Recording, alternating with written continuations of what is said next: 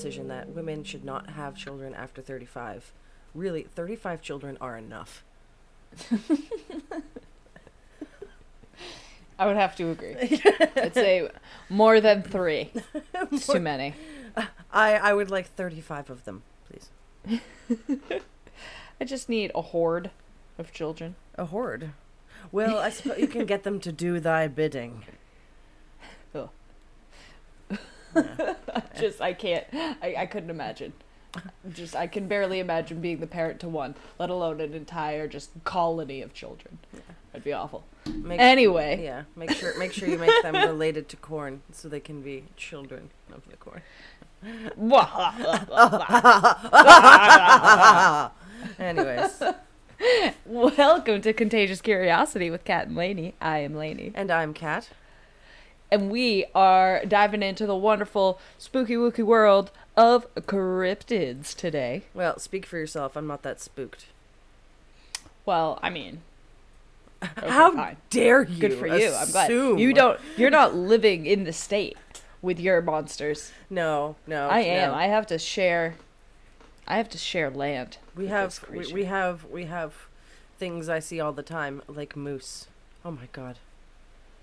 They are terrifying. Yeah. Moose are terrifying. Well, I don't know. When you see them in the spring, it's a little sad because they've lost half their hair, and they just look. They look like you want to walk up and, and express your apologies for how hard they have it, but don't don't do it. Don't be like Kat here, um, and Especially if they up to start an like elk. clicking their teeth. Yeah, yeah.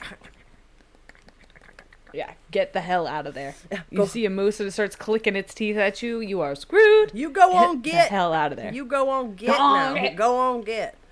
So, um, I just wanted to ask you how uh, how are, have you judged your first week back to school? Oh, it's good. It's good. Um, it is. I like all of my teachers so far, which is always nice. It's interesting getting used to doing online classes, and I'm just one of those people that needs to have all of my expectations like laid out in front of me. So I have a calendar that hangs up over my my desk that has every assignment and when it's due and everything I have to do with little boxes next to it, so I can take it off as I go. So I make sure that I get everything done. But also, what happens when I do this is that it is extremely overwhelming to see entire an entire semester laid out in front of me. But when it's broken down, it's not so bad. Well, that's not so bad. You yeah. know, when I break it down to the day or the subject, I'm just like, all right, today for the next few hours, I'm going to finish up my homework for X class. Then it's not terrible. But like looking at it as a whole and looking at all the things that are expected of me, it's just like, oh my god, I've not had to be this responsible in a very long time. But it's good. I'm very excited. I think I think you're honestly going to do fine, and I think that you're already doing things that are foolproof. You know, you exactly the calendar, writing list, making sure that everything's organized down. You're putting yourself in a position of success, and I admire that about you. I appreciate that about you. Oh, I appreciates you too. Yeah, but that's all I appreciate about you. I I I just got one reason to keep keep you around. Yeah, yeah. Um, I can't think of one, so I'm I'm happy you have one. all right. Well, what are you drinking? Oh, so um, myself and a few other friends went to Cricket Hill, uh, which is a lovely little brewery, and actually not too far away from here. There are quite a few breweries right around where I live, which is just mwah, mwah, lovely. I love it. But this is drum roll Jersey Devil Imperial Red Ale Oh, I love it. from Cricket Hill. I love it. Yeah. Mm. Tell tell me about it. Well, it's an imperial red ale, and it's tasty. Let me see. Let me look at it. I love it. Um, you didn't it's got seven point four ABV. So ooh, ooh, Mm, mm, oh, oh. it's quite delicious though. Well, What are you drinking? so, so I uh, have this soda um, that I'm that I'm that I'm sipping on that I actually got from Sweets and More uh, in North Conway, New Hampshire. I think I talked about uh, another Yes. soda that I had on a separate episode, and it was called Bloody Nose. So this is a different this is a different brand of soda. The company is always ask for Avery's. Now, on the bottle, it has. I'm gonna put a picture up online of it too. A nice, good, a good picture. Uh, it has what I believe to be um, the lizard man, um, which we're gonna which we're gonna chat about probably at the end of the episode today. And it says on the bottle, it's so dust. It's soda. It's so, oh, this is terrible. It's so disgusting, but you know the so disgusting Ah, is what it says on it's So disgusting. totally gross soda, and it's called swamp juice, because a lot of uh, what I'm going to be talking about today uh, involves more southern, swampy, gross, smelly, skunk-like creatures. Um, so I'm I'm pretty excited to be able to pair this. When you look at it in the light, it's got this like weird sewage like color. Sewage, yeah. I love it, and it's just a fruity mix soda. I will say though that these these sodas are absolutely incredible, totally worth it. I think I told you I paid like three dollars for it, but if you Mhm. bought like a pack of six, they gave you some kind of deal. I'm totally going back for more of these. They're incredible, all different. Did you ever end up trying the uh, butter beer? It's I'm saving it. I think I want to save it for like the winter months and do something with Mm. ice cream with it. I'm I'm I'm saving it. It's carbonated, so definitely I haven't opened it. like yeah, yeah, yeah. But I just mean expect carbonated ice cream if you do something. well, like a with root beer float. It's a root beer float. Yeah, yeah. virtually. So you can pair that. Ooh, and I could do like a root beer McGillicuddy's with with the Mm. butter beer, or maybe uh, Irish cream, the uh, Bailey's Irish cream Oh yeah, there you go. over, or mm, just like a one shot of it, just kind of over the like a lump of ice cream. Oh, plants! It is I have so plants. sweet, but Yeah. oh my gosh, so and like after after you take like ten sips, then you're you're like, okay, this is good. Yeah. At least for me, overly sweet things takes me it they take me a minute to to warm up to. Oh no, it's a very special thing. Like so, I actually just bought ice cream honestly for the first time, and, and it has to have been like a month or two. I'm definitely a savory person. I will make a sandwich in the middle of the night any day over like grabbing something sweet from the cupboard. Mm-hmm. Yep. Hurts my belly. So, we didn't talk about who was gonna go first. Um, so I decided to pull up a coin. All right, Yeah. So let's do it. what do you want? I want tails. I knew you were gonna fucking pick a tail. All right, and tails. Ta- tails never fails. You can take a picture of it to prove it if you want. I, I, I believe you. All right, so does that mean I go first? That means you go first. How do you feel about that? All right, I'm good. I'm feeling good. Right on, right on, right on. Okay, everybody. So, I'm excited. Mm. I'm excited about this. I think you're I'm, alone, lost in the dense wilderness of the unforgiving pine barrens, but all you can feel are eyes of someone, something watching you. And then you hear it. The loud, inhuman screeching of what can only be the Jersey Devil! Ah! my leg. So, the Jersey Devil, or as it was originally called, the Leeds Devil, is a classic American folklore that has been passed down through generations for over two centuries. It is a fearsome creature that haunts the, unimag- the uninhabitable South Jersey pine barrens, and is known mostly for its high-pitched screeching that was described by one person who came into to claim to have heard it as sounding like a woman being strangled which I don't know why he knows what that sounds like, but that's that's what he attributed it to. Though the Jersey Devil has been a sort of local boogeyman for the for the desolate area for centuries, there are hardly any stories of it actually attacking somebody. It was claimed to be the culprit behind some livestock killings, and there have been plenty of people who have claimed to have encountered the beast, but it hasn't seemed to pose much of an offensive threat. Uh, you There know, have been many ho- hold What? on, hold on. I, I know that we're gonna share the picture with the update and like with with the with the posts, but have Mhm. you ever seen that episode of Futurama with the bone vampire? No. That's exactly. I'm I'm gonna have to share that with you. That's exactly. I it just in this moment clicked for me as you were describing this. There's an episode about the bone vampire where there's just like this weird creature that debones livestock.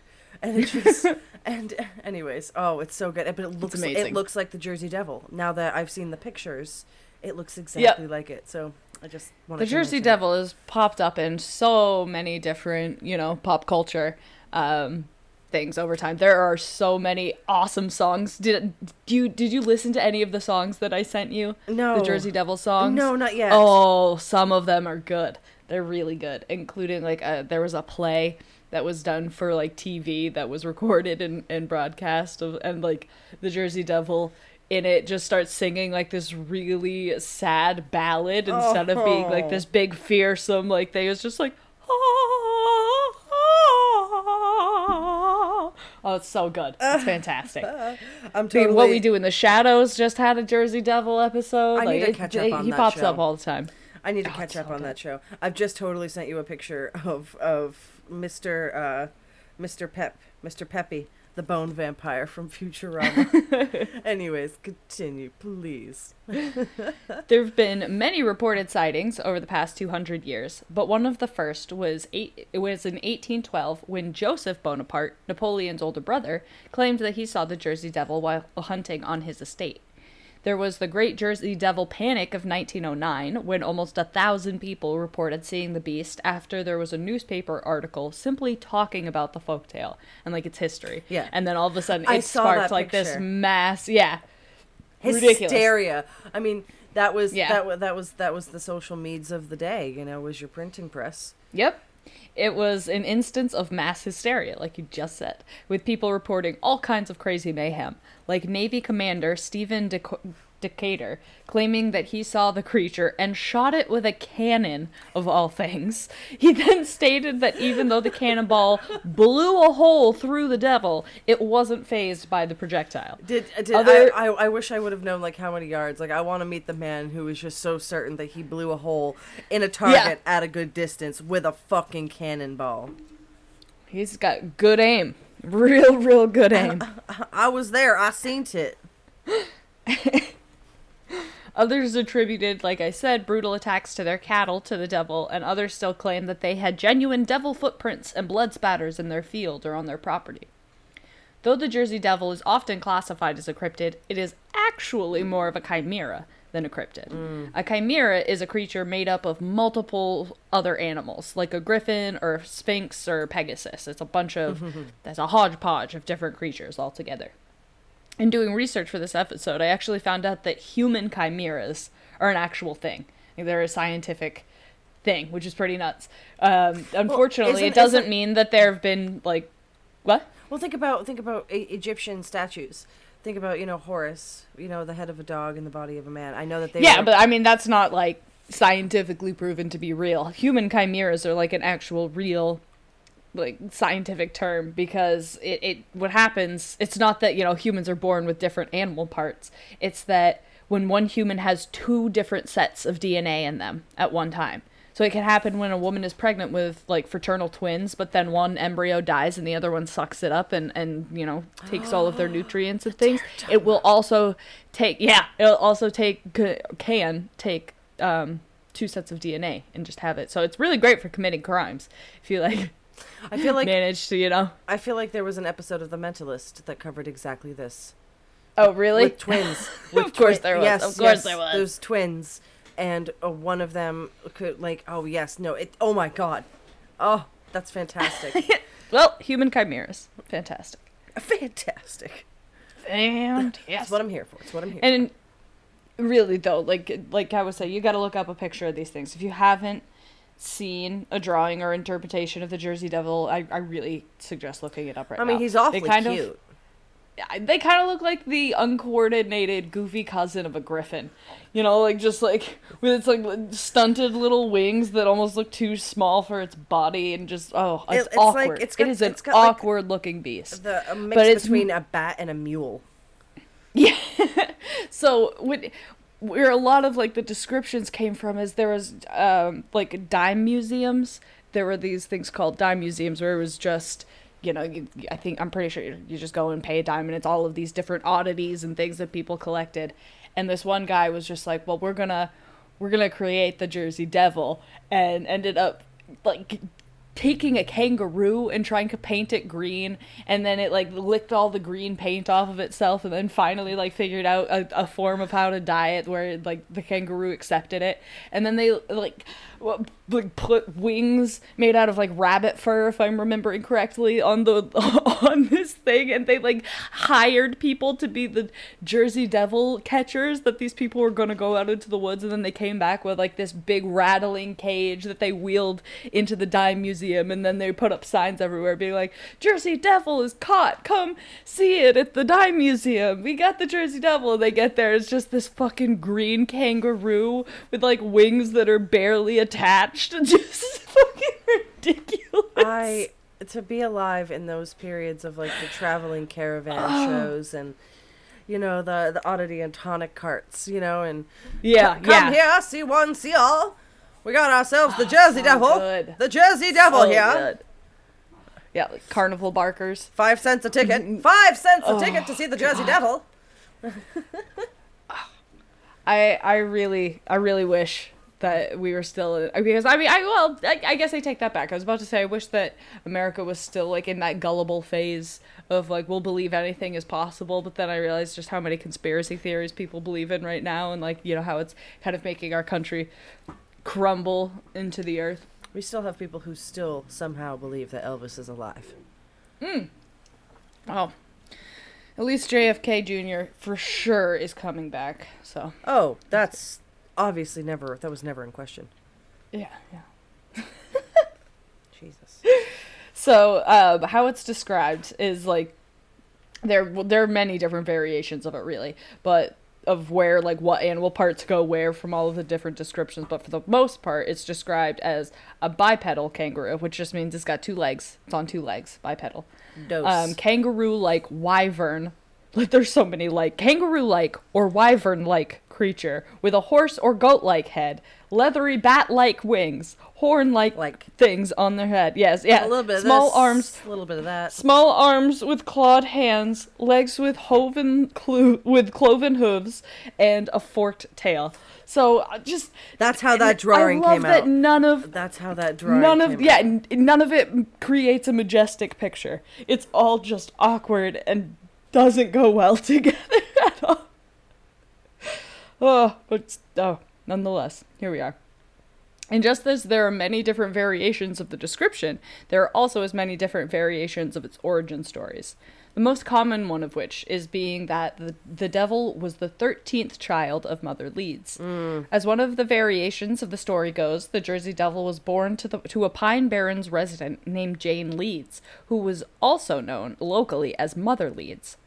When the legend, uh, the legend states that Mother Leeds had twelve children, and after finding she was pregnant for the thirteenth time, cursed the child in frustration, crying that the child would be the devil. In 1735, Mother Leeds was in labor on a stormy night, while her friends gathered around her. Born as a normal child, the 13th child then changed to a creature with hooves and a goat's head, bat wings, and a forked tail. Growling and screaming, the child beat everyone with its tail before flying out of the chimney and heading into the pines. So just like I, you know, baby to growing, freaking out monster within only a few minutes. Love it. That sounds very realistic, though. I believe this. Oh yes. Oh, for sure, for sure. Others say that the devil child didn't flee right away and was actually raised by the Leeds for a short time. And after they did finally let it fly the nest, it would return to the Leeds home to visit the family from time to time. In reality, historians believe that the origin of the devil is actually steeped in American history surrounding a family, a religion, and a bit of bullying from a found, famous founding father. Oh, Before we get into more. the details, Oh, it's me. Too bad. Before we get into the details of the Leeds family and their entanglement with a certain up and coming author, let's establish the setting for this whole story mm. the New Jersey Pine Barrens. Even today, the Barrens, also called the Pinelands or simply the Pines, have a reputation of being desolate, backwoods, and more often than not described as creepy and unsettling. Every single person I've met who has spent any amount of time in the Pine Barrens has nothing but like, oh, that place is freaking weird, man, type things to say. That makes me. co- Nobody's that just makes like, oh, wanna it's a lovely f- place to vacation, just lovely. How Spend many all of your time how there. many people do you know have been to the Pine Barrens? There's quite a few. It's just South Jersey. It's not. oh, you know. oh, I forgot where you were for a moment. yeah. Never mind. Mm-hmm. I'm in North Jersey, but still. It's There's not a, that, there's, a, there's a lot of creep in Jersey. There's a lot of creep. especially down south though Mm-hmm. like especially the pine barrens that's the thing is there's a lot of creep in jersey but nothing is like the creep that the pine barrens bring Let's go. uh, ba, ba, ba. the name pine barrens refers to the area's sandy acidic nutrient poor soil and is the largest remaining example of the atlantic coastal pine barren ecosystem stretching across more than seven counties of new jersey and over a million square miles it's huge huge I bet it's eerie because there's nothing growing on the ground. Well that's the thing too is like the the types of trees and things that grow there Acidic, are really yeah. really fucking unique well for a, a couple of different reasons so um bop, bop. god damn it i keep losing my place the land itself made it nearly impossible for anyone to settle there post colonization the pine barrens with its sandy soil did not attract a permanent agricultural population whose main interest would have been to establish permanent boundaries or to clear forests for fields you know general agricultural blah blah blah blah. So basically everything you would need to for need from the land in order to build and sustain a community was there lacking in abundance Although European settlers could not cultivate their familiar crops there, the new unique ecology of the Pine Barrens supports a diverse spectrum of plant life, including orchids and carnivorous plants that aren't seen anywhere else in, in the region. Mm, orchids. The area hmm The area is also notable for its population of rare pygmy pitch pines and other plant species that depend on frequent fires in the pine barrens to reproduce. The sand that composed much of the area's soil is also referred to as sugar sand because of how poor its quality is, and it just crumbles away. But uh, it, the uh, pygmy pines are super, super cool trees.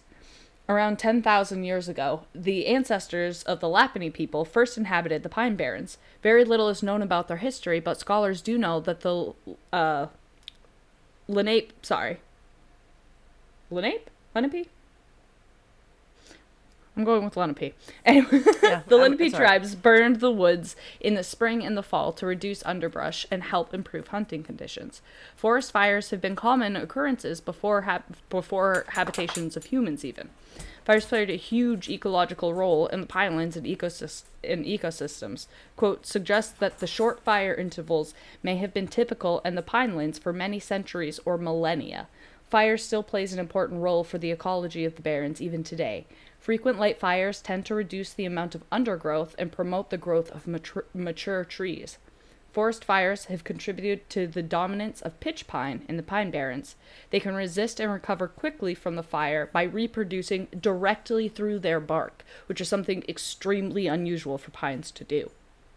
The frequent killing of the fires keeps the area covered with small sprouts.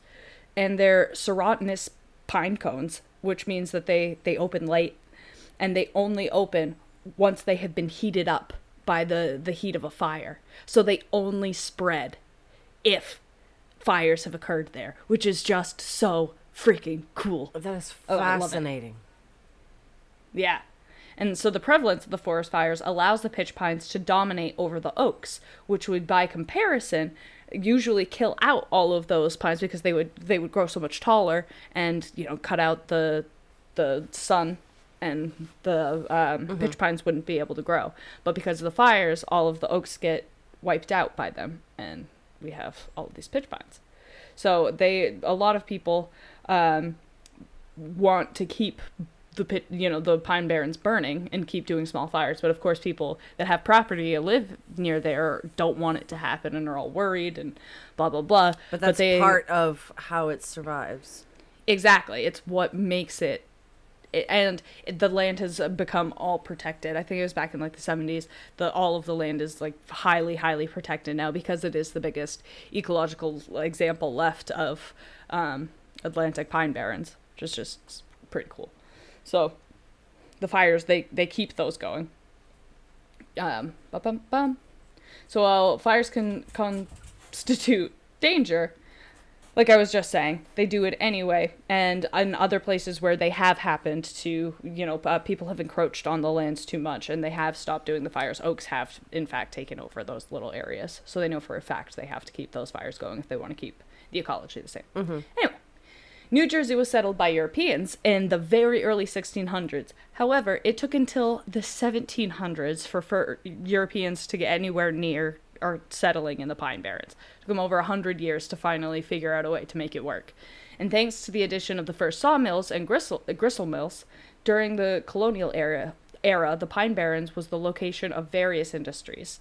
And in 1740, charcoal operations began in the Pine Barrens, and the first iron furnace opened up in 1765. So all of these things were starting to, industries were starting to pop up Right. around and help um, help bring people in. So I now that we've covered a little bit of the geography, let's get into the history. So our story, as and as such, the story of the Jersey Devil itself, begins with a na- man named Daniel Leeds. He was one of Quaker faith, but unlike a lot of his other fellow churchgoers, Daniel was a staunch believer of the occult, he and especially of astrology. Daniel would publish pamphlets and almanacs starting in 1687, talking about his various beliefs amongst farming tips, and would distribute them around his town. His fellow Quakers were not fans of his publications and publicly spoke out against him, saying that he was, quote, too pagan and blasphemous. This was a real shock to Daniel, who honestly thought that his fellow Quakers would love his esoteric side. But the problem was that he was talking about it out in public and not behind closed doors. Right. So the almanacs were censored and destroyed by the local Quaker community. In response to this, however, and probably in spite of the censorship, Leeds continued to publish even more esoteric Christian as- astrological writings and became increasingly fascinated with Christian occultism, Christian mysticism, cosmology, demonology, angelology, angelology and natural magic. So, a few years later, in the 1690s, after his almanacs and writings were further censored as blasphemous and heretical by the Philadelphia Quaker meeting, Leeds continued to distribute with the Quaker, within the Quaker community. And he ended up um, converting to Angelicism. When he was shunned for his esoteric beliefs even further, Daniel Leeds turned against his own faith and wrote a book called, quote, The New News of a Strumpet Cohabitating in the Wilderness. What? also called, yeah, News of a Strumpet Cohabitating in the Wilderness. That sounds like a Dr. Or- Seuss. yeah. A brief abstract of the spiritual and carnal whoredoms and adulteries of the Quakers in America. Whoa. Is it still published? Can I buy it? I'm sure you could look it up. Yeah, there's like a, a it's like 34 pages. It's it's real short, but man, he is not What is happy. it again? Um, news of a strumpet cohabitating in the wilderness. So this got Daniel a lot of negative attention, including that of a man named Caleb Poussey. Pussy, Poussey. Uh, Poussey, furious. Pussy? over- Pussy? the way It's you Pussy. questioned it. It's Pussy. I don't, I'm, I'm pretty sure it's Poussey. I'm buying it. I'm- I'm, buying furious. it right now. I'm bu- It's there. There it is. It's there. It's there. That's amazing. Wow. Do it. So this guy Pussy, Pussy, furious over Leeds' takedown of the American Quakers, also wrote a book called Daniel Leeds Justly Rebuked. to which, to which, Daniel replied with yet another book titled The Rebuker Rebuked.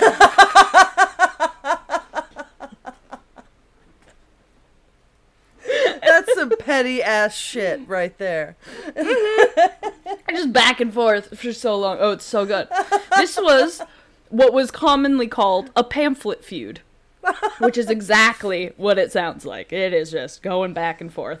And, and printing presses uh, being more widely available to people made it so that they started being used for ridiculous purposes such as these. And it made it way easier for people to just you know like trash each other in the press. And then if you're familiar with the musical hamilton at all this should sound familiar. And it's also it's basically the dated version of a social media war of Yeah, just going yeah. back and forth never dealing with anybody face to face just you know typing bullshit out. oh, it's so ridiculous. For the for the pleasure of everybody else around you, though. Let's be honest.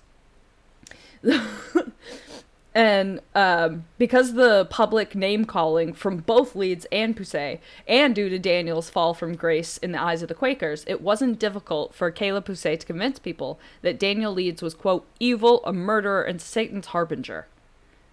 Eventually, Daniel decided to step down and he retired. But his son, Titan Leeds, which is a great name, was ready to take up the reins and pick up where his father left off when it came to the almanacs. Titan was also a strong believer in the occult and picked up his father's passion for astrology, writing about it in every publication.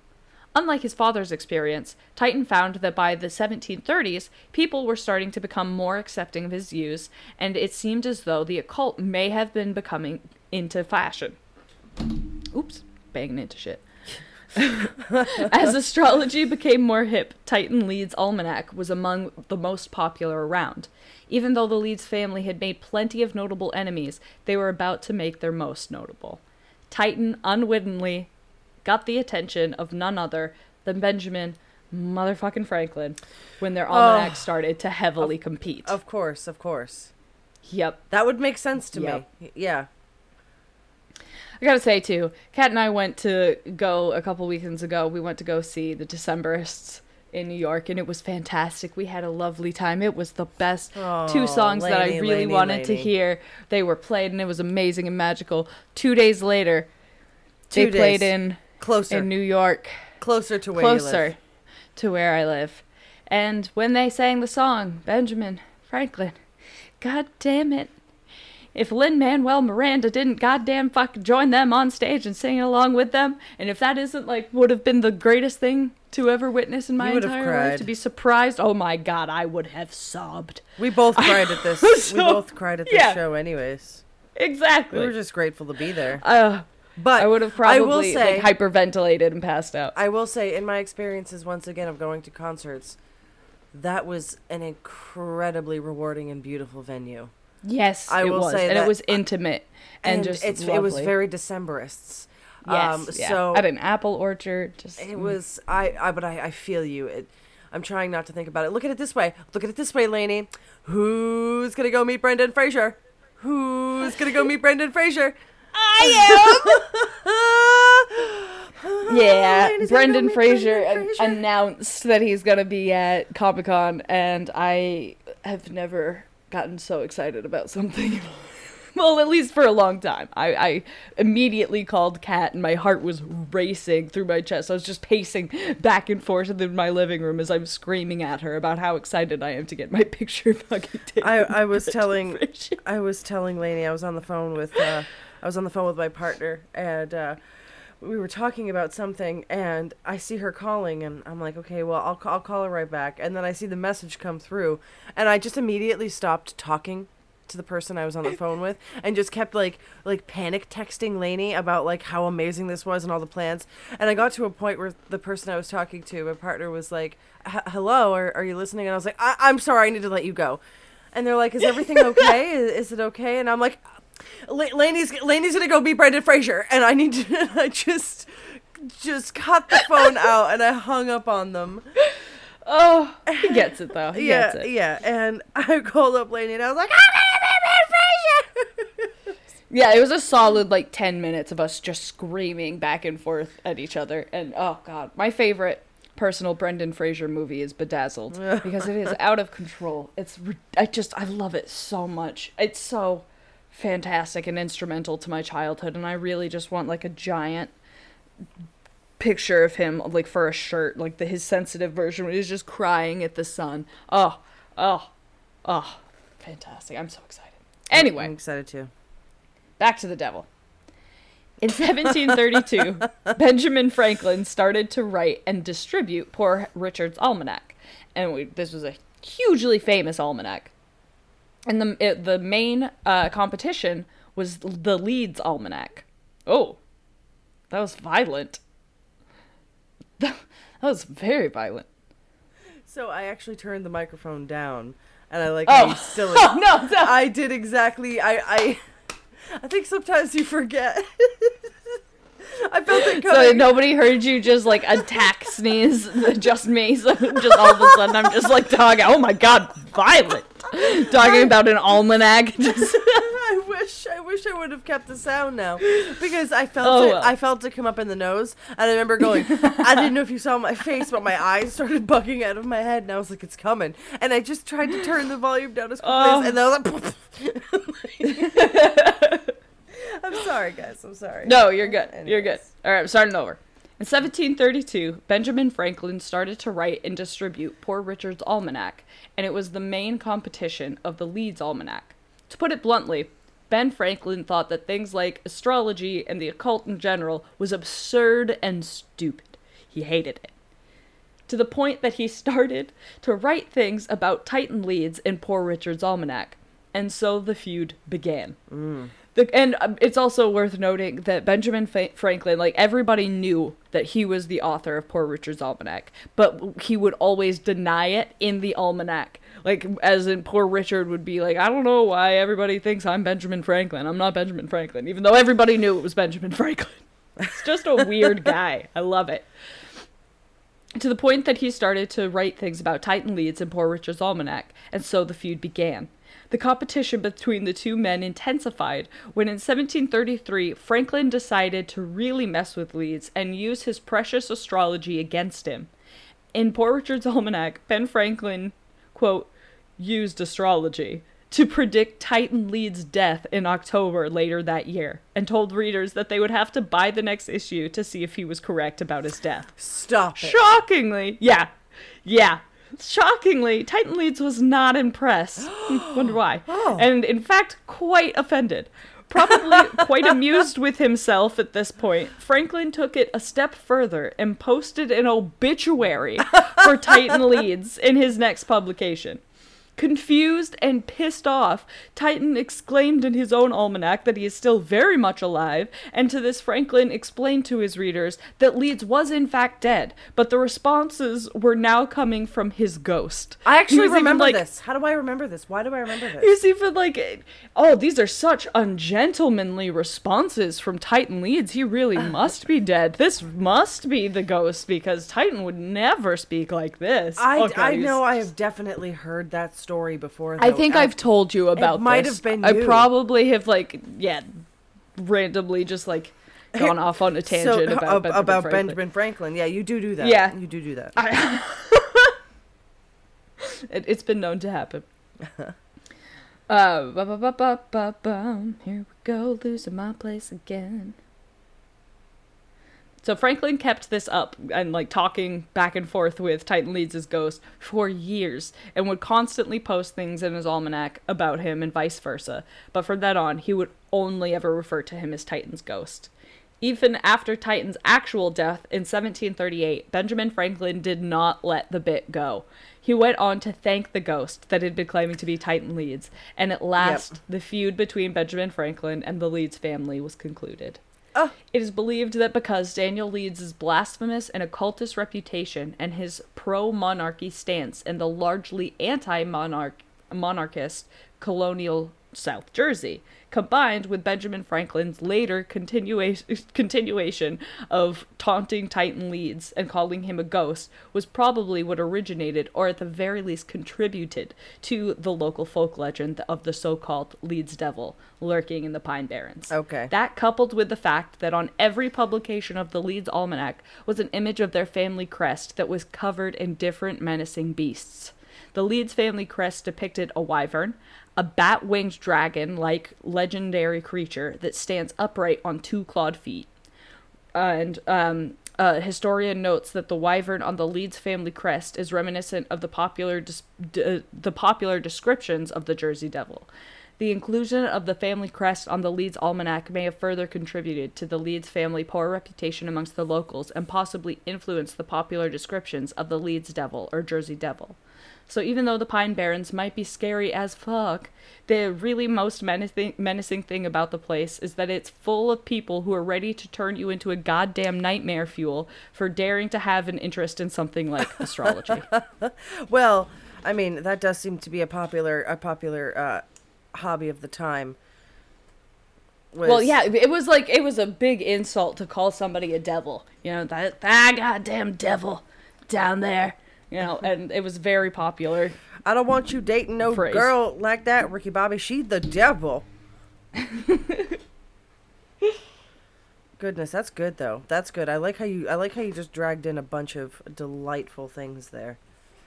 In regards to Benjamin Franklin, I like how you were able to squeeze him into the into the story. He's a big part of it. Uh, That's remarkable. It's not a whole lot of squeezing. It's a whole lot of like he helped perpetuate the the whole the whole thing. The whole thing. nuts. This I is, love it. It's definitely something I know that you've talked to me about in the past. I, I feel it in my bones now.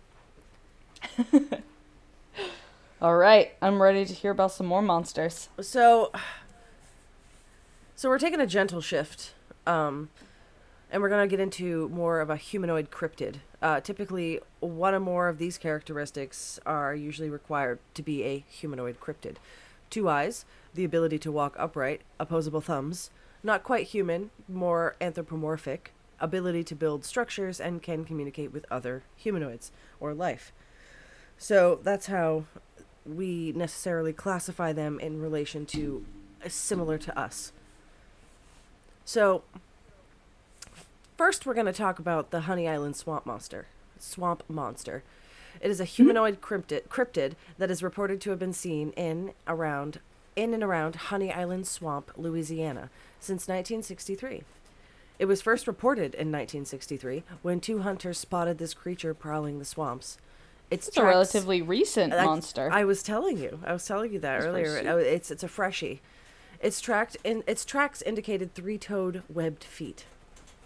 Now, Ooh. obviously, it's been theorized that Bigfoot evolved webbed feet to swa- to suit a swampier environment. Some even believe it's an experiment gone awry. The creature was also featured on an episode of Lost Tapes, where it attacked a hunter who ultimately survived the attack. Now, before we get into the Honey Island swamp monster, I want to talk about Lost Tapes.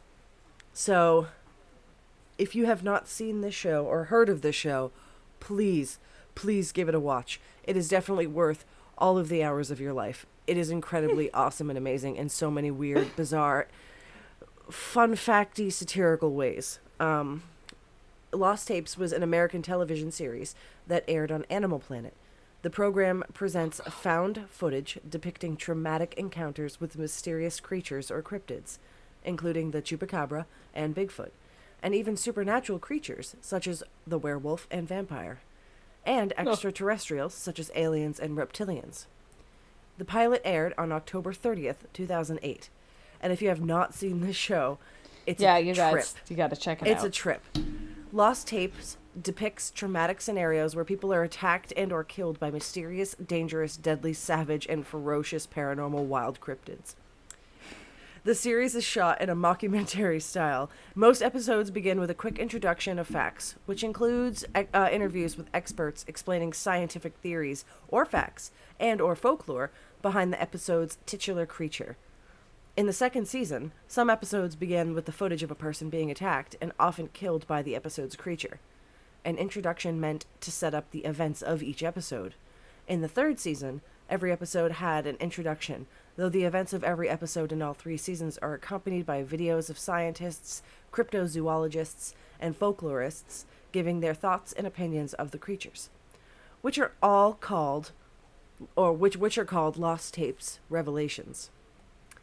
God. A common formula in lost tapes involves human character human characters, usually either a single person or a small group, ending up in a remote part of the world or otherwise in a place with few options of escape, such as enclosed areas like buildings or underground tunnels. They soon encounter the episode's creature in a series of stressful events, which sometimes result in the death or of some or all of the featured characters. Many episodes end in cliffhangers, which state that the creature which appeared in the episode was never found and may live among us. With the exception of a brief injury in Thunderbird, no children have been physically harmed on screen, though sometimes they've become traumatized after the events of the episode, as in the Chupacabra and Death Raptor episodes. So, you know, What does that even mean? it means that some child actors were traumatized during these events. Oh. Worth it. It's so much. It's so much. they were trying to create such an authentic experience that they traumatized children. Oh, that's good. That's why it's good. It's like with like child actors, how they used to get them to cry. They'd be like, Psst, "Hey kid, you know your mother just died." And they'd be like, "What?" And then start crying. And then they'd start like push them into like the scene and start filming them. That's, that's crying to cry. horrific. How would you Yeah, expect anybody to be able to focus after you've just told them their mother is dead? Well, it wasn't true, so I- they but- get over it. God. But then, but then, how would they? At at some point, you'd, you just Right, how do you trust cry. anybody? like, Yeah, at some point, you just not cry because you know that your mother's not dead. I don't believe. find new ways to fuck with you. Yeah, well, there you go. That's that's more I like it. So, in most episodes, the creatures are often only partially revealed to the audience, and in brief glimpses or otherwise only as silhouettes, shadows, or obscured by darkness. Sometimes they are never seen at all, such as in Thunderbird and Chupacabra, but their presence is made obvious by sounds and characters' reactions to them. To give the show a mysterious atmosphere, techniques such as those used in Jaws are employed, and creatures are rarely fully seen. Hellhound, the last episode of the first season, marked the first time that a creature was fully shown on camera, and the second season revealed more characters than the first. In Jersey Devil, for instance, the creature's legs, hooves, and face are briefly shown. In Vampire, the creature's entire body can be seen on several occasions, though only briefly, and in the season's last episode, Dover Demon, the entire creature can be seen in the background when the night vision camera is turned on. In the third season, it showed even more characters, and many of them in full view of the camera. However, realism was better maintained with human like creatures, such as in Zombies and Reptilian. Even non human like animals were shown more frequently, though this led to some negative criticism amongst fans that many of the creatures in the third season were less convincing with low budget animatronics and CGI, hmm. such as in The Kraken and Q, the Serpent God, or even simply people in costumes such as Devil Monkey and Yeti. While most of the while most episodes feature the titular crypt, cryptid as the antagonist, in some episodes they benefit the people that the story follows. For example, in Bigfoot, the creature seems to be watching over and protecting the main character, even killing a poacher that was trying to attack her. Mothman implies that the featured cryptid was trying to warn people about the imminent collapse of the bridge. The so bridge. they just go over the top with with the Oh, yeah. presentation. And at least it presents to you like folklore um, you know regional folklore and you know different kinds of really unique things that people have believed for very long t- for a very long time except obviously with the exception of our honey island swamp monster here which really the first known sighting was in 1963 and it was sighted when Harlan Ford and his friend Billy Mills were searching for an abandoned cabin, spotted by Ford in a plane deep and in the Honey Island swamp. The friends reached a clearing where they spotted the creature, who kept eye contact with them only for a moment before escaping into the underbrush. Describing the creature, Ford said the following It was nothing like I'd ever seen before, ugly and sinister, and looking, li- and looking like something out of a horror movie. In 1974, 11 years later, Ford and Mills returned to the area on a duck hunting trip. The two found several dead boars with their throats torn out along the way. Realizing the boars were too far from the water to have been killed by alligators, they began to suspect the monster they had encountered nine years prior was involved. Oh. Eleven years prior. Math shows eleven. This suspicion was confirmed when they noticed footprints, three toed and webbed, around one of the boars. Rather than having a second run in with the swamp monster, Ford and Mills retreated from the Honey Island swamp at a fast pace. Later that night, the friends returned to make a cast of the footprints. Another man, named Ted Williams, claimed to have seen the creature many times. He believes that there's a multiple. Uh, he believes that there are multiple swamp monsters. I could have killed him, Williams said, but I didn't, because I didn't want him to harm me. One day, Could have done it. Though. yeah, could have done it though, but you know, you know, I just figured I, I just, it's not my business. One day, Ted took out his boat into the swamp to set trout lines. He was never seen again. Standing over hmm? seven, f- yeah. So yeah, just Okay. went out there and then never came back. Standing over seven and a half feet tall and weighing between 400 and 500 pounds, the Honey Island swamp monster, also known as the Louisiana Wookiee, is said to be covered in a thick coat of matted gray or brown hair and swamp weed. Its yellow eyes are seemingly very frightening.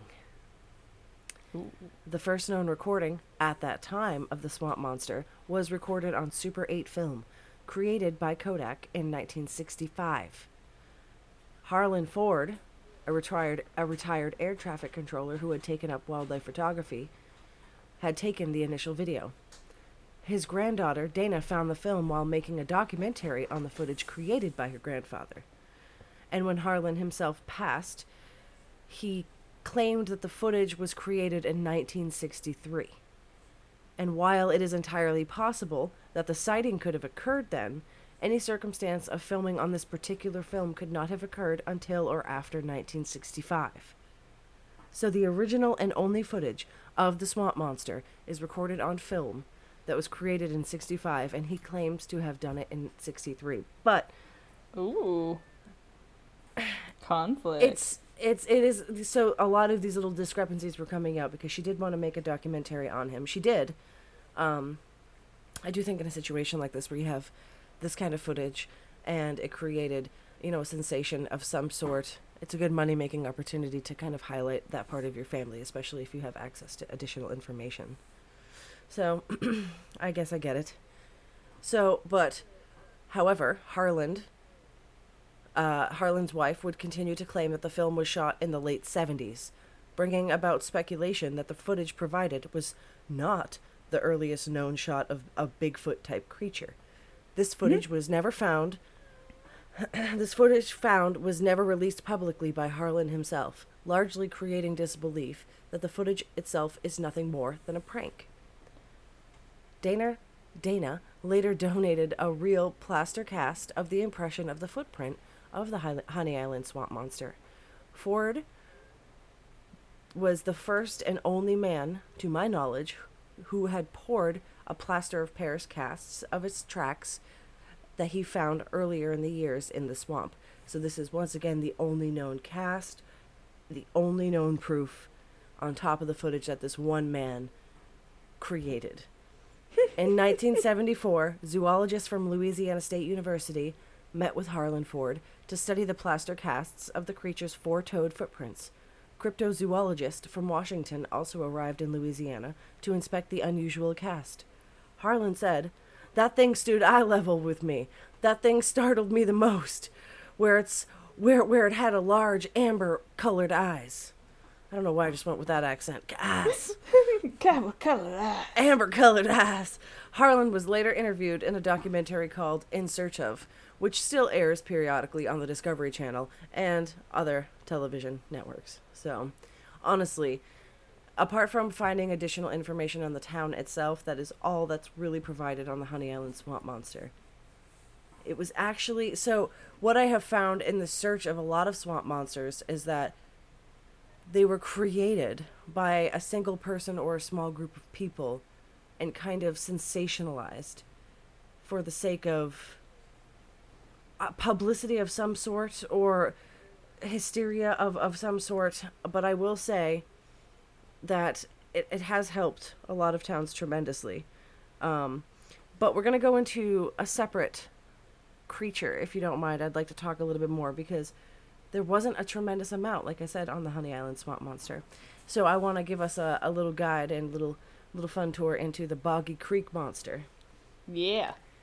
So, the Fouke monster, also known as the Boggy Creek Monster and the Swamp Stalker, is a is is reported to be an ape-like creature, similar to the descriptions of Bigfoot that was allegedly sighted in the rural town of Fouke, Arkansas. During the 1970s, the creature was alleged to have attacked a local family. It has since become an American and Arkansas folklore. It has also influenced local culture in Fouke, with some businesses capitalizing on the local lore. Stories of the creature are influenced and uh, are influenced in the 1972 docudrama horror feature entitled "The Legend of the Boggy Creek," which became the 11th highest grossing film in 1972 and is today considered to be a cult classic. It's definitely now on my watch list. I made sure to add that as I was going through Nice. this. Yeah. Various reports between 1971 and 1974 described it as being a large bipedal creature covered in long, dark hair. It was estimated to be about seven feet tall and weighed 250 to 300 pounds, but was later reported to be far larger, with one witness describing it as 10 feet tall with an estimated weight of 800 pounds. Some accounts describe the Fouke monster as running swiftly with a galloping gait and swinging its arms in a fashion similar to that of a monkey. Reports also describe it as having a terrible odor, the odor being described as a combination of a skunk and a wet dog, and having bright red eyes about the size of silver dollars.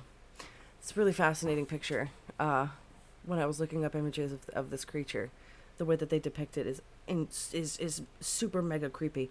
In fact, the silhouette kind of reminds me of that uh, Looney Tunes character that was a big heart, a big fuzzy heart. Oh yes, And yes. I know what you're talking about. That's what the that's what the uh, illustrations kind of remind me of. A variety of tracks and claw marks have been discovered, which are claimed to belong to the creature. One set of footprints reportedly measured 17 inches in length and 7 inches wide, while another appeared to show feet that only possessed three toes. The Fouke monster first made local headlines in 1971 when it was reported to have attacked the home of Bobby and Elizabeth Ford on May 2nd, 1971. No relation to the previous Ford. I just want to point Ah. that out though, but kind of funny. According to Elizabeth Ford, the creature, which she initially thought was a bear, reached through a screen window that night while she was sleeping on a couch. It was chased away by her husband and his brother Don. During the alleged encounter, the Fords fired several gunshots at the creature and believed that they had hit it, though no traces of blood were ever found. An extensive search of the area failed to locate the creature, but three toed footprints were found close to the house, as well as scratch marks on the porch and damage to a window and the house's siding. According to the Fords, they had heard something moving around outside late at night and, and several nights prior, but having lived in the house for less than a week, never had encountered the creature before. The creature was allegedly sighted again on May 22, 1971, when three people, D.C. Woods Jr., Wilma Woods, and Mrs. R.H. Sedgas, reported seeing an ape like creature crossing the U.S. Highway 71. More sightings reports were made over the following months by local residents and tourists, who found additional footprints. The best known footprints were found in a soybean field belonging to the local filling station owner, Scott Keith. They were scrutinized by game warden Carl Galen, who was unable to confirm their authenticity. Like Ford's prints, they appeared to indicate that the creature had only three toes. The incident began to attract substantial interest after news spread about the Ford sighting. The Little Rock, Arkansas radio station, KAAY, posted a $1,900 bounty on the creature. Several attempts were made to track the creature with dogs, but they were unable to follow its scent. When hunters began to take interest in the Fouke monster, Miller County Sheriff Leslie Greer was forced to put a temporary no guns policy in place in order to prefer- preserve public safety. In 1971, three people were fined $59 each for filling a fraudulent for filing a fraudulent monster report. Hmm Sorry guys, my my cat is trying to get my attention by knocking everything that I own off of a single shelf. Such a good, good little kitty. And then she's frightened herself and now now there's just a mess and she's run out of the room. After an initial surge of attention, public interest in the creature decreased until it gained national recognition in 1973, when Charles B. Pierce released a docudrama horror film about the creature. In 1972, The Legend of Boggy Creek. By, le- by late 1974, interest had waned again and the sightings all but stopped, only to begin again in March of 1978, when tracks were reportedly found by two brothers prospecting in Russellville, Arkansas. There were also sightings at Center Ridge, Arkansas on June 26th of the same year. A sighting was reported in Crossett, Arkansas during this period, and the creature was blamed for missing livestock and attacks on several dogs. Creatures are always blamed for livestock stuff. Always. Always. Well, To be fair, most of the time it probably is a, it is a coyote or a fox. I will tell you that. Your chickens be gone, probably a fox. At least up here it is. Since the initial clusters of sightings during the 70s, there have been sporadic reports of the creature. In 1991, the creature was reportedly seen, seen jumping from a bridge. There were 40 reported sightings in 1997 and in 1998. The creature was reportedly sighted in a dry creek bed mile bed 5 miles south of the town of Fouke. So one month though after the Ford sighting, Southern State College archaeologist Frank Schambach determined that there is a 99% chance that the tracks are definitely a hoax. Hmm. According to Schambach, the tracks could not have Bullshit. the tracks could not have been from a species of ape, as claimed by the witness, because they were from a three-toed creature, whereas all primates, including hominids, hominids have five toes. In addition to the number of toes, Schambach cited several other anomalies as a part of his conclusion. The region had no history of primate activity, ruling out the possibility of the creature being remnants of some indigenous indigenous species. All primates are completely uh, diur- diurnal, as the Fouke monster was reported to be nocturnal. By 1986, the mayor of Fouke, Virgil Roberts, and former Miller County Sheriff Leslie Greer were, the, were of the opinion that the alleged Fouke monster tracks were man made. Greer's working colleague at the time, Deputy H.L. Phillips, said that he had not taken calls regarding the monster in years. He does not believe the creature exists, stating, I don't believe in it, but I say you don't argue with people who say they've seen it. Many were respectable and responsible folks. The Skeptoid po- podcast concludes so, in total, every last shred of evidence that the Fouke monster exists is all anecdotal. Not a single piece of is testable. The Fouke monster fits poorly with the model of a living animal and fits very well with just a local legend. I bet they're super fun over there. With that podcast. Spending not that I'm trying to rip down anybody else's podcast. I was just saying Yeah. Yeah. you spend your entire life just defunking fun things like this. yeah. I don't know if I want to hang out with you. Yeah, I looked up I, I- when I when I was looking up other bits of information and like the YouTube videos, and I was looking at podcasts. That I found this one on it. It was pretty much like why everything about this is bullshit and fake. well, yeah. I mean, yeah, but we can come to those conclusions without you. I don't know.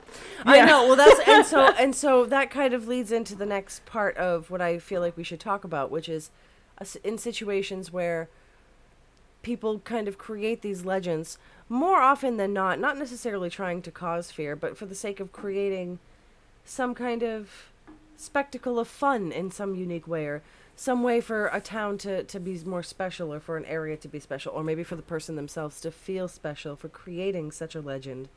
But um And, Well, we as creatures, you know, thrive off of stories. It's Oh, how yeah. we've told, you know, everything from actual history to explaining phenomena to every, you know, from the very first inception of humankind is that we, we've always lived off of stories. So Yeah. the fact that everything is, you know, more hard, solid, provable evidence these days it is the, these stories live on because they are fun and people like you know towns and, and communities thrive off of the different tourist attractions and money that they bring in and, and things and they're just you know i think we we everybody needs those little bits of of stories to tell Yes, precisely. And so there's actually a fun story that I have here. Uh, came from my birth year, just a few, just a few days uh, after I was born. In fact, uh, one of the first sightings of the lizard man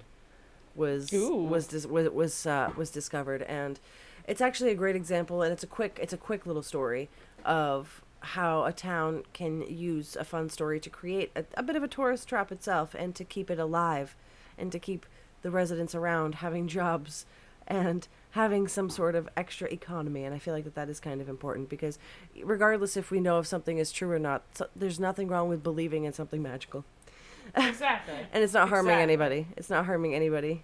And you know what? And i think it's just worth discussing on a later episode but um you know sometimes we manifest things as a populace. You know men like slender man. You know, sometimes you just kind of will these things aloud. There is there is kind of just a beautiful connected magic to things, but anyways, regardless. So the last bit I wanted to just talk about was just this little quick example of how people can benefit and of course how people can immediately crack down on legends and folklore. On July 14th, 1988, the Lee County Sheriff's Office investigated a report of a car damaged overnight while parked in a home in the area of Browntown in Bishopville, South Carolina, on the edges of Scape Ore Swamp. That sounds awesome, honestly. It sounds like a swamp that I would have in a video game. It's badass. Right? The car reportedly had tooth marks and scratches, with hair and muddy footprints left behind. Sheriff Liston Truesdale noted that this was the start of various claims that eventually uh, co-escalated into a story about a lizard man in the swamp.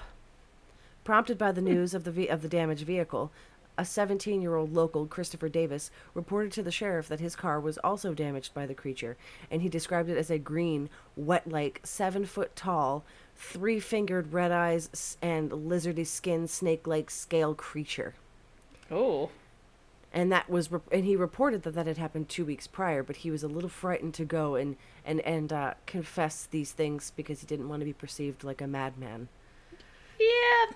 according Tends to happen. yeah well i suppose this is you know this was the 88 so according uh, two weeks prior so that was around my birthday Yep. that was around my birthday so according to davis he was driving home from working the late shift at a fast food restaurant when his car got a flat tire after fixing it he saw a creature walking towards him oh could you imagine though Buh. I don't want it. Oh. Davis got in his car and began to drive, but the creature was soon on the top of the car. He applied his brakes, causing the creature to roll off the car, giving Davis enough time to escape. When was the like the Mothman story of like a creature like jumping on a car? Wasn't it the same situation where there was a man on the side of the road and or he was driving? That was a there was a New Jersey Devil version of that where there was a cab driver driving around Maybe it was and he had Jersey to Devil. change a, a tire and then supposedly the Jersey Devil jumped on the hood of his his car and like bang, banged on the car for I a wonder long, when long I wonder when that time period was because that would be interesting to kind of see if there was some kind of yeah find that find that out for me find that out for me. So after he saw the and he began to drive, but the creature was soon on top of the car. He applied his brakes, causing the creature to roll off the car, giving Davis enough time to escape. Coverage by newspapers and media resulted in increased attention for his claims. Local businesses began selling Lizard Man t shirts, and the local Chamber of Commerce encouraged the media attention as it was good for the community. The increase in newspaper and media publicity prom- promoted further reported of, reports of sightings, and the area soon became a tourist attraction for visitors and hunters. Local radio station WCOS offered a $1 million reward to anybody who could capture the creature alive. On August 5th, Kenneth Orr, an airman stationed in Shaw Air Force Base, filed a police report alleging that he had encountered the lizard man on Highway 15. He had shot and wounded it. He presented several scales and a small quantity of blood as evidence. Orr recanted this account two days later when he was arraigned for unlawfully carrying a pistol and the misdemeanor offense of filing a false police report. So imagine that. Imagine that you Oh. decide to report, you decide You're to finally report, like, okay, I'm gonna do it. and they're like, "So, uh, where'd you get that gun that you say you shot him with? Can uh, can we see that?" And then you get arrested for that. Be the worst. Oh. So, um, according to Orr, he had hoaxed the sighting in order to keep stories about the lizard man in circulation. Reports of the creature gradually declined at the end of the summer. Local law enforcement officials specul- speculated that the sightings were likely to have been a bear, if any were sightings were found. In 2008, CNN mentioned the lizard man legend in a story about a couple in Bishopville who reported damaging their vehicle including blood traces. The blood traces were subsequently found to be a form of domestic dog, though the local sheriff suggested that it may have been a coyote or wolf. In 2015, local television station WCIV featured photos and videos claimed to be Lizard Man, allegedly taken by Jim Wilson and other unidentified individuals. In August of 2017, the South Carolina Emergency Management Division sent a humorous tweet regarding possible paranormal activity during the solar eclipse that passed over the area, hinting that the people of Lee and Sumter counties should remain vigilant for sightings of the lizard man. I, oh, you know, I want to visit this town, to be honest. Skeptical, inve- yeah, skeptical investigator Ben Radford states that the details of Chris Davis's story, Chris Davis's story, do not hold up under scrutiny. Sheriff Truesdale stated that Davis's story was never wavered, but Radford writes that that's just not true. Over weeks and months and repeated tellings, the details changed many times, from having scales to the creature being packed with mud. How far away Davis was from the creature when he first saw it, and or whether or not it attacked the car. Radford questioned how Davis was able to see the details of the lizard man creature at 2 a.m., where there was no lighting nearby and a heavily wooded area when the moon was not bright. If this was an aggressive creature, why were there no other credible sightings? According to Radford, the timing of Davis's story didn't make sense. If Davis saw the creature in the shadows while he was closing the trunk of his car, Davis still had to get back in the car and take off. Yet Davis claims that the creature was so fast that it caught up to the car when he was doing 40 miles per hour. Reports vary with the source that Davis told the police about the attack two or more weeks later. And lastly, you know, after investigating, Radford states that the polygraph test administered to Davis may have been a publicity stunt by Southern Marketing, hmm. accompanying a company arranging personal appearances for Davis. Another curious issue was that there were no photographs of the damage to his car, which would provide some evidence that something had happened. Newspaper accounts gave various descriptions of the damage to the car, and in one local newspaper, Davis is quoted saying, He escaped with more than a scratch on his fender. Radford states that Davis's report is quite is literally quite incredible, riddled with both implausibilities and impossibilities. It may be sincere or it may be a hoax, but in either event, no hard evidence of the creature has ever been found. I love it. I love it though. I love that commitment. I think it's great. I'd go to that town. Honestly, I'd I'd take a side trip to that town just for that kind of fun. I'd buy a shirt there. I would. Oh yeah, I'd buy a shirt there. Don't you have a reptilian shirt? I do. I do have a reptilian shirt. Yes, Yeah. Yeah, it's good stuff. But it is. I want. I would. I still want to go to West Virginia. Go to visit Mothman's hometown. yeah, I think that honestly there's going to be a, a tremendous amount of project in the future when it comes to visiting locations. It's definitely something that we want to do. Oh yes. But excellent. Start doing yeah, so on the road. that's pretty much like so when I was finding out information, I found that there were a lot of legends and folklore on swamp monsters, but that there wasn't enough either enough information through the media or like the press or years of, you know, how long the story and the, the lore has been around. And so a lot of it was more recent. Um Yeah. and so that's why I kind of found a couple stories in uh, to to drag them in. But I will say that uh, a lot of these creatures are definitely found in Louisiana, Florida, Kentucky, Carolinas. So we're talking warm, hot, muggy, mosquito mosquito Oof. weathered, swampy areas. The good stuff. The good stuff. The last place I want to be. Yeah. Well, Florida Florida was nice. It had its moments. For a short for a short period of time when it's the winter. It's nice. Yeah, snowbird it, as as one would say, snowbird it. And it still gets too hot even then. Honestly, It's been Yeah. miserably hot here in New Jersey recently. Oh, hey, I've hated it. Well, you, Hated it. you said also recently that it, it, the temperature had dropped and you wore a sweater, and here I am wearing like a hat because it's freezing in my house right now, and it's like it can't be more than like it's probably sixty nine degrees outside. And I Yeah, it was I- 80 degrees, and I was like, oh, it's chilly because it's been so freaking hot here. yeah. I like this temperature though. I like I like sweater weather. Me too. Oh, me too. And start drinking hot coffee again. Mm, it's my favorite. I've never stopped drinking hot coffee. I drink hot coffee every day. when I go to work. Ugh. Every day. Ugh, Every day I drink Crazy. hot coffee again. Yeah. you're insane. I mean, it's Well, cheap, I gotta tell you. I'm. Yeah, that's true. I pay. I buy Stok cold brew coffee, and that shit. That's that's a lot of money. Oh, that is Costs a lot, good coffee though. I but know, it is really good. I know what you're talking about. That shit is delicious. Yeah, I love it. And I gotta tell you, man, I'm very, very happy to be not talking about Sylvia Likens this week. Oh my, oh Um, my, three in a row. Very rewarding.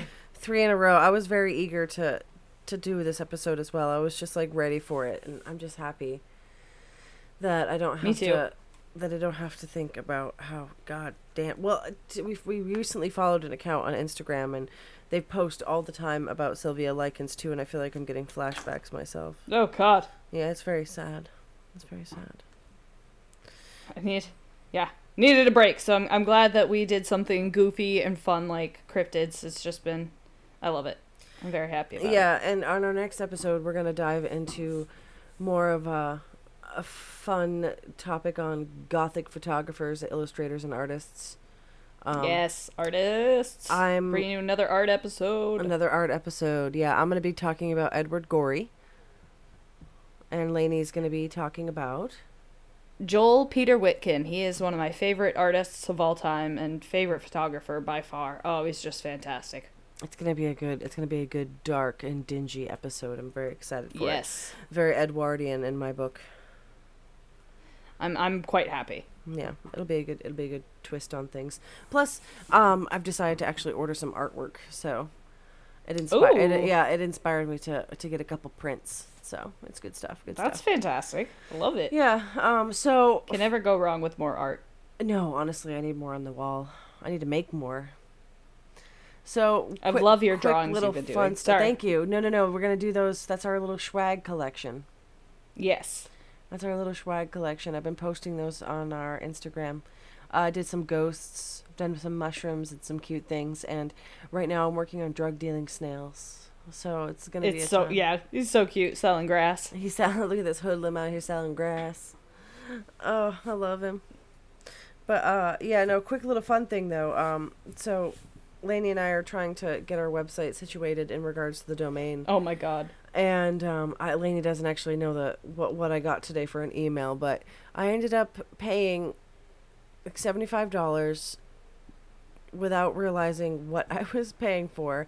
I thought if I paid seventy five dollars, I got the name, but instead I got connected with a brokerage firm who would help me secure the name, which by the way is owned by nobody. Um, So you didn't buy anything I didn't- except oh fuck, my microphone's except falling. a consultation. You didn't buy anything, yeah, except a conversation with somebody to And- yeah. maybe get the name. So oh, God, here's the best so part. Here's the best part. I'm actually going to pull up this email right now and I'm going to read it directly from the, the you know the, the horse's mouth because when I read it I was like, well, I wonder if I can just cancel payment now. Like I wonder if there's a way that like I can just avoid having to pay for this shit at all. But it's kind of funny. It says, "Thank you for completing the process of entering your budget for the domain contagiouscuriosity.com. By the way, I entered a $10 budget. Bitch, that's what I'm paying. Yeah.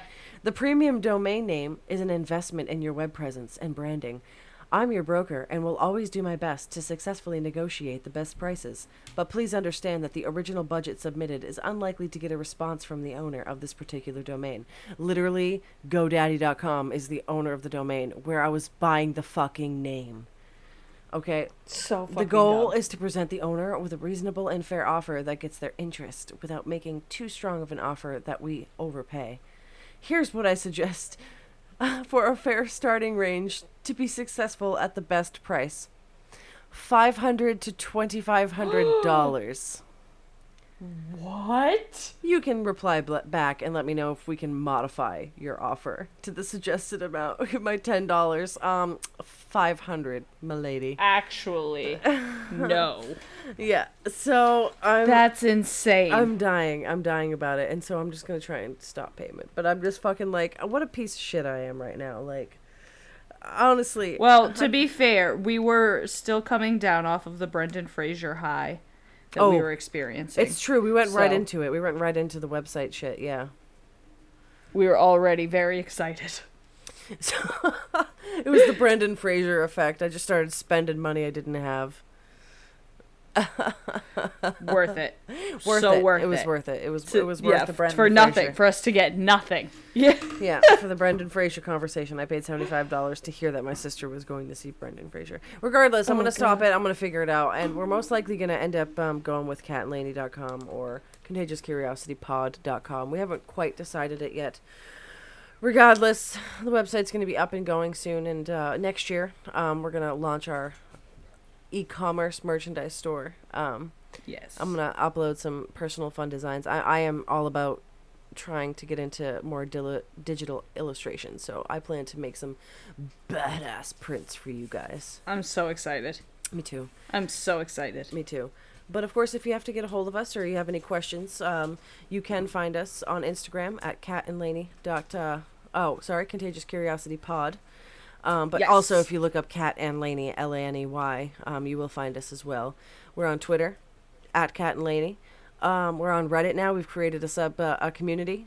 Um, Yeah, go check us out on Reddit. We're posting random facts and videos and cool, interesting things from other subreddits. Just really awesome stuff that gets your curiosity, you know, um, blood flowing and gets you interested in different things. Just things we find cool. And we would love for you guys to come and post anything on that page as well that you guys find interesting or anything that you think would be awesome to cover in an episode. Really, just. It's a great community. Come and check it out. I uploaded recently a, a video of a pig hollering contest worth worth watching. I tell you. Uh, oh my god, uh, it gets you. It is oh, ooh, it is phenomenal. I sure as heck tell you. All right, guys. All right, we love you so much. Thank you so much for joining us for ne- yet another week. We're so happy to have you guys here, and please um, come and join us again next week. We're really excited to bring you some more art. Yeah, yeah, yeah, yeah, yeah, yeah, yeah. All right, have a good one. Cheers. Cheers. Mushrooms produce vitamin D when exposed to ultraviolet light, but they don't need light to grow.